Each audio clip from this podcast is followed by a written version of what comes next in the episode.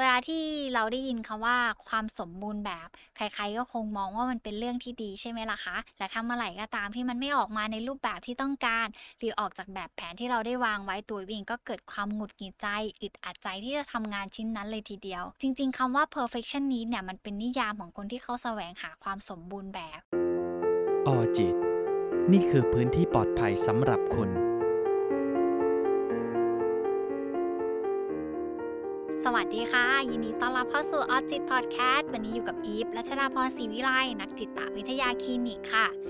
เวลาที่เราได้ยินคำว่าความสมบูรณ์แบบ ใครๆก็คงมองว่ามันเป็นเรื่องที่ดีใช่ไหมล่ะคะ เพราะมันคงทำให้เราทำงานออกมาได้อย่างมีคุณภาพ ในการทำงานตัววิเองก็เป็นคนหนึ่งค่ะที่ชอบทำอะไรตามความสมบูรณ์แบบทำอะไรที่มีแบบแผนทำอะไรที่มีรูปแบบที่มันชัดเจน และทำอะไรก็ตามที่มันไม่ออกมาในรูปแบบที่ต้องการ หรือออกจากแบบแผนที่เราได้วางไว้ตัววิเองก็เกิดความหงุดหงิดใจอึดอัดใจที่จะทำงานชิ้นนั้นเลยทีเดียว จนเพื่อนใกล้ ๆ ตัวเนี่ยหรือว่าคนรอบข้างมักจะมองว่าอิมเนี่ยเป็น perfectionist จริง ๆคำว่า perfect perfectionist เนี่ยมันเป็นนิยามของคนที่เขาแสวงหาความสมบูรณ์แบบ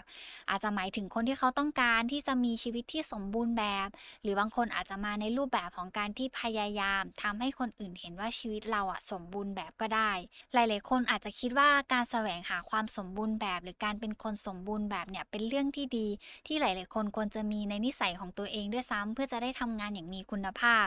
แต่ในทางกลับกันนะคะ ถ้าเราแสวงหาความสมบูรณ์แบบที่มันมากเกินไป มันก็อาจจะกลับมาทำร้ายตัวเราเองจนนำไปสู่ปัญหาของสุขภาพจิตที่มันแย่ลงก็ได้ เช่น บางทีเราแสวงหาความสมบูรณ์แบบมากเกินไป มันอาจจะนำมาสู่ความกังวลในการที่จะทำบางสิ่งบางอย่าง เพราะกลัวที่ตัวเองจะผิดพลาด กลัวที่ตัวเองจะทำตามความคาดหวังไม่ได้ หรือบางคนอาจจะตั้งมาตรฐานกับตัวเองสูงเกินไป นี่เป็นสาเหตุที่ทำให้คน perfectionist หลาย ๆ คน ไม่สามารถทำอะไรใหม่ ๆ ให้กับชีวิตตัวเองได้ คนที่เขามีความนิยมชมชอบในความสมบูรณ์แบบ หรือการแสวงหาความสมบูรณ์แบบเนี่ย เวลาที่มีอะไรที่มันออกนอกแบบแผน หรือมีอะไรที่มันไม่เป็นไปตามอย่างที่เขาคาดหวังไว้เนี่ยแล้วมันจะนำมาสู่อารมณ์และความรู้สึกของความอึดอัด ความหงุดหงิด ความงุนง่าน ความโกรธเกิดขึ้นกับชิ้นงานนั้นเลย หรือบางคนเกิดเป็นความกังวลกวาย บางคนยังสามารถควบคุมได้ แต่บางคนก็อาจจะควบคุมตรงนั้นไม่ได้จนมันกระทบต่อความสัมพันธ์ในการทำงานร่วมกันกับผู้อื่นก็ได้ ยังไงก็ตามอะค่ะคุณผู้ฟังคนที่แสวงหาความสมบูรณ์แบบอะมันจะแบ่งออกเป็น 2 อย่างด้วยกันก็คือ 1 เลยก็คือคนที่เขาต้องการความสมบูรณ์แบบและสามารถปรับตัวกับความต้องการตรงนั้นของตัวเองได้ แต่ในแบบที่ 2 ก็คือคนที่เขาแสวงหาความสมบูรณ์แบบ แต่เขาไม่สามารถปรับตัวกับความสมบูรณ์แบบที่เขาต้องการตรงนั้นได้ ในแบบแรกก็คือ คนที่เขาต้องการความสมบูรณ์แบบแบบปรับตัวได้เนี่ยเขามักจะมีการมุ่งความสนใจ และมีการโฟกัสไปที่ความสุขกับการทำสิ่งต่างๆ ให้มันออกมาดี แทนที่จะไปกังวลหรือกลัวกับความผิดพลาดที่มันอาจจะเกิดขึ้น พวกเขาก็จะยอมรับในสิ่งที่มันเกิดขึ้นมากกว่าว่า การกลับไปคิดว่ามันเกิดอะไรขึ้น มันผิดพลาดอะไร มันไม่ได้เกิดผลอะไรให้เขาเลยอะ มันไม่ได้สร้างผลดีอะไรให้เขาเลย เขาก็จะไม่ไปโฟกัสกับตรงนั้นแต่ในทางตรงกันข้ามอะค่ะ คุณผู้ฟัง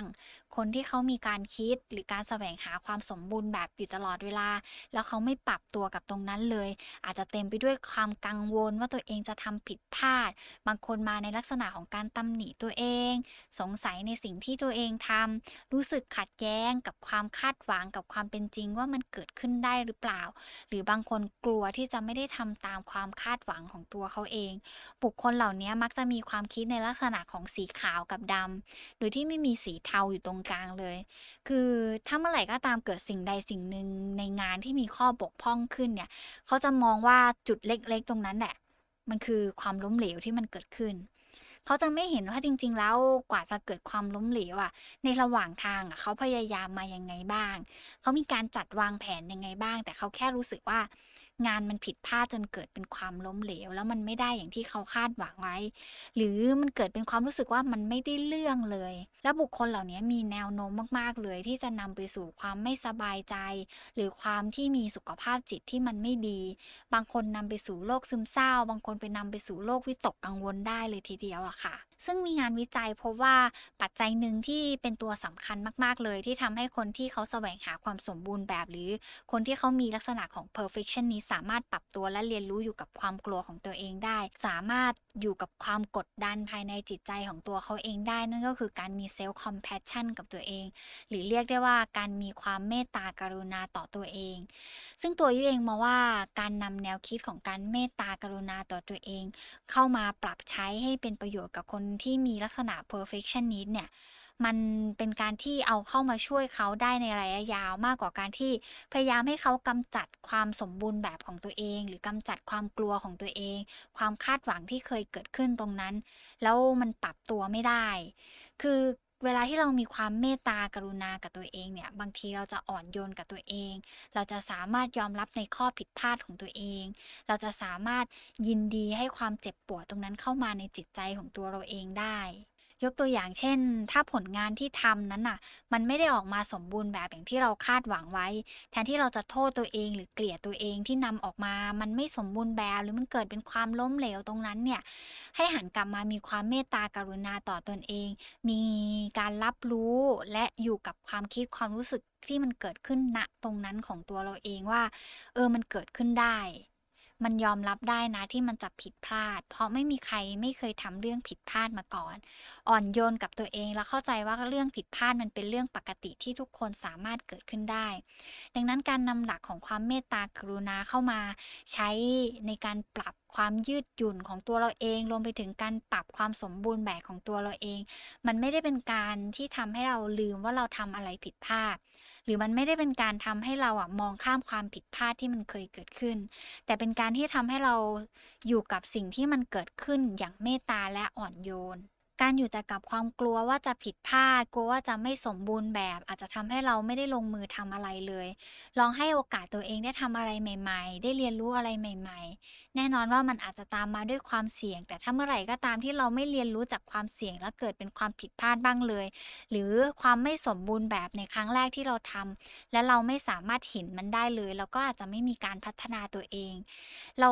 เรียนรู้จากมันนะคะคุณผู้ฟังว่ามันเกิดขึ้นได้มันผิดพลาดได้และเราสามารถพัฒนาต่อไปได้เรื่อยๆ ซึ่งหลายครั้งเราจะได้เรียนรู้ที่จะให้โอกาสตัวเองในการเรียนรู้สิ่งต่างๆ จากความผิดพลาด ในความไม่สมบูรณ์แบบของตัวเองนี่แหละ และมีความผิดพลาดที่มันเกิดขึ้นเนี่ย เวลาที่เรายอมปล่อยวางความสมบูรณ์แบบของตัวเราเองได้บ้างเนี่ย กระบวนการเรียนรู้บางอย่างของเรามันก็จะเกิดขึ้นตามมาด้วย อีกสิ่งหนึ่งที่อิมมองว่าเป็นกุญแจสำคัญมาก ๆ เลยสำหรับคนที่มีลักษณะแสวงหาความสมบูรณ์แบบหรือ perfectionist เนี่ย ก็คือการยืดหยุ่น ความสมบูรณ์แบบของตัวเราเองบ้าง มันเป็นกุญแจสำคัญมากๆ ไม่ใช่แค่กับคนที่แสวงหาความสมบูรณ์แบบ แต่มันหมายถึงใครก็ตามที่มีความสามารถในการยืดหยุ่นทางความคิดของตัวเอง ยืดหยุ่นต่อการจัดการปัญหาของตัวเราเองเนี่ยมันจะนำไปสู่สุขภาวะทางจิตใจที่ดีตามมาด้วย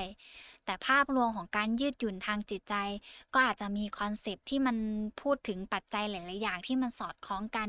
คือมันเป็นกระบวนการที่เกี่ยวข้องกับ หนึ่งเลยก็คือการปรับเปลี่ยนมุมมองหรือแนวคิดที่มีอยู่ เพื่อให้ตัวเราเองสามารถปรับตัวต่อสถานการณ์ตรงนั้นได้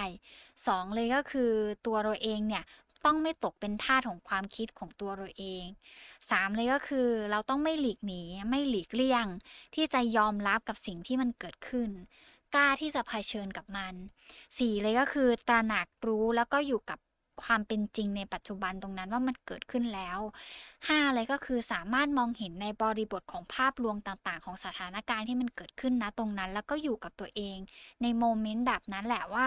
สถานการณ์มันเกิดขึ้นแล้วเรารู้สึกยังไงเราคิดอะไรอยู่ณตรงนั้น 6 เลยก็คือรู้ถึงสิ่งที่ตัวเองให้คุณค่าว่า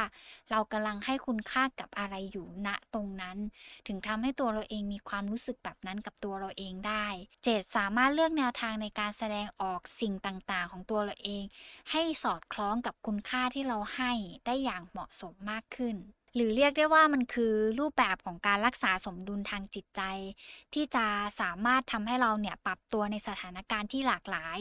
และไม่ยึดติดกับความคิดความเชื่อของตัวเราเอง หรือการทำพฤติกรรมแบบใดแบบหนึ่งที่มันเกิดในรูปแบบเดิมๆซ้ำๆเนี่ยบางทีมันก็เกิดผลเสียที่ตามมาได้ เช่น เวลาที่เราเคยชินกับการที่หลีกเลี่ยงหลีกหนีเวลาที่เราทำอะไรผิดพลาดจากความไม่สมบูรณ์แบบของตัวเองเนี่ยบางทีเราอาจจะรู้สึกว่าเราไม่อยากเจ็บปวดกับตรงนั้น เราเลือกที่ที่จะหลีกหนีเลือกที่จะไม่เผชิญกับมัน ซึ่งตรงนั้นก็ไม่แปลกเลยอะค่ะคุณผู้ฟัง เพราะมันคือหนึ่งในกลไกการป้องกันตัวเองของเรา ในวันที่เรารู้สึกว่าเราไม่อยากสัมผัสกับความเจ็บปวดของตัวเราเองเลย จริงอยู่ในบางครั้งมันอาจจะทำให้เรารู้สึกแย่เนาะ มันอาจจะทำให้เรารู้สึกไม่สบายใจหรือรู้สึกไม่มีความสุขเลย แต่ในการทิ้งปัญหาทิ้งสิ่งที่มันเกิดขึ้นแล้วเราไม่กล้าที่จะเผชิญกับมันไว้เบื้องหลัง มันก็อาจจะกลับมาทำให้เรารู้สึกแย่ขึ้นกว่าเดิม ทุกข์ทรมานได้มากขึ้นกว่าเดิม หรือกับบางคน การทิ้งปัญหาไว้ การทิ้งความเจ็บปวดไว้เบื้องหลัง แล้ววันหนึ่งที่มันเกิดขึ้นมาความรู้สึกเหล่านั้น บางทีมันรุนแรงเกินกว่าที่เราจะรับได้ด้วย และยิ่งถ้าเราไม่เปิดโอกาสให้ตัวเองได้ค่อย ๆ เรียนรู้กับความทุกข์ทรมานจากจิตใจ หรือลองเผชิญหน้ากับมันดูบ้าง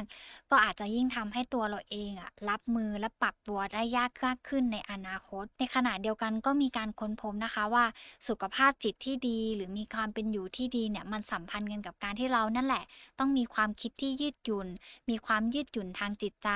และมีลักษณะของการจัดการปัญหาที่มันหลากหลาย และยืดหยุ่นต่อสถานการณ์ต่างๆ ได้ด้วย แต่ยังไงก็ตามการปรับตัวการยืดหยุ่นหรือการเมตตาต่อตัวเองเนี่ยมันต้องอาศัยประสบการณ์ส่วนบุคคลมากๆเลย ที่จะค่อยๆเรียนรู้ ให้มันสอดคล้องกับคุณค่าในชีวิตที่เรากำลังยึดถืออยู่ และการที่คนคนหนึ่งแสดงว่ามีความยืดหยุ่นต่อสถานการณ์หนึ่งเนี่ยก็ไม่ได้หมายความว่าเขาจะมีความยืดหยุ่นในสถานะอันอื่น ๆ เสมอไป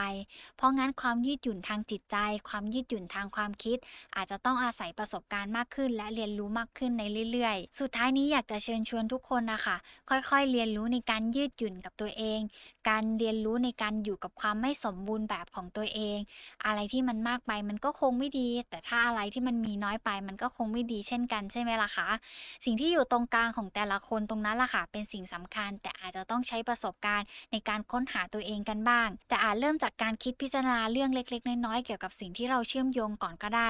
ว่าตลอดเวลาที่ผ่านมานั้นเรายึดติดกับความถูกต้องความสมบูรณ์แบบมากน้อยแค่ไหน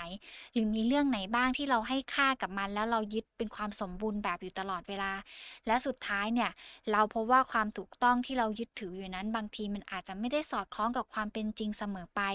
มันอาจจะเป็นเพียงกรอบที่กักขังตัวเราเองไว้ทำให้เราไม่สามารถมีชีวิตที่กลมกลืนกับคนรอบๆตัวได้ คนที่เขามีลักษณะ perfectionist หรือเขาแสวงหาความสมบูรณ์แบบอยู่ตลอดเวลาเนี่ย บางทีธรรมชาติของเขาอาจจะถูกขับเคลื่อนด้วยความกลัว กลัวว่าผู้อื่นจะไม่ยอมรับ กลัวว่าคนอื่นจะปฏิเสธตัวเอง กลัวการถูกวิพากษ์วิจารณ์ กลัวความผิดพลาดและมักยึดติดกับความผิดพลาดในอดีตของตัวเขาเอง บางครั้งก็เกิดเป็นความคาดหวังกับคนอื่น ว่าคนอื่นจะต้องทำได้ดีเหมือนตัวเอง บางทีเนี่ยสิ่งเหล่านี้มันอาจจะเป็นการก้าวไก่เรื่องส่วนตัว และไปสร้างความกดดันและความไม่พึงพอใจให้กับคนอื่น ๆ ที่อยู่รอบตัวได้ อย่างไรก็ตาม ในโลกนี้มีสิ่งที่เรียกว่าไม่สมบูรณ์แบบอยู่มากมาย ความสมบูรณ์แบบเป็นเรื่องสมมุติที่มนุษย์สร้างขึ้นมา ซึ่งสิ่งเหล่านี้ล่ะค่ะ มนุษย์ perfectionist อาจจะต้องเรียนรู้มัน สิ่งสำคัญเลยก็คือ เลิกกลัวกับความผิดพลาด กล้าที่จะลองผิดลองถูก ตั้งเป้าหมายชีวิตที่อยู่บนความเป็นจริง และสอดคล้องกับศักยภาพของตัวเราเอง เรียนรู้ว่าความสำเร็จหรือการเป็นคนที่มีคุณค่า ไม่ได้ขึ้นอยู่ที่ว่าตัวเราเองสมบูรณ์แบบมากน้อยแค่ไหน วันนี้ขอบคุณมากๆเลยนะคะ ที่รับฟังไว้เจอกันใหม่ EP หน้า สวัสดีค่ะ อจิต นี่คือพื้นที่ปลอดภัยสำหรับคุณ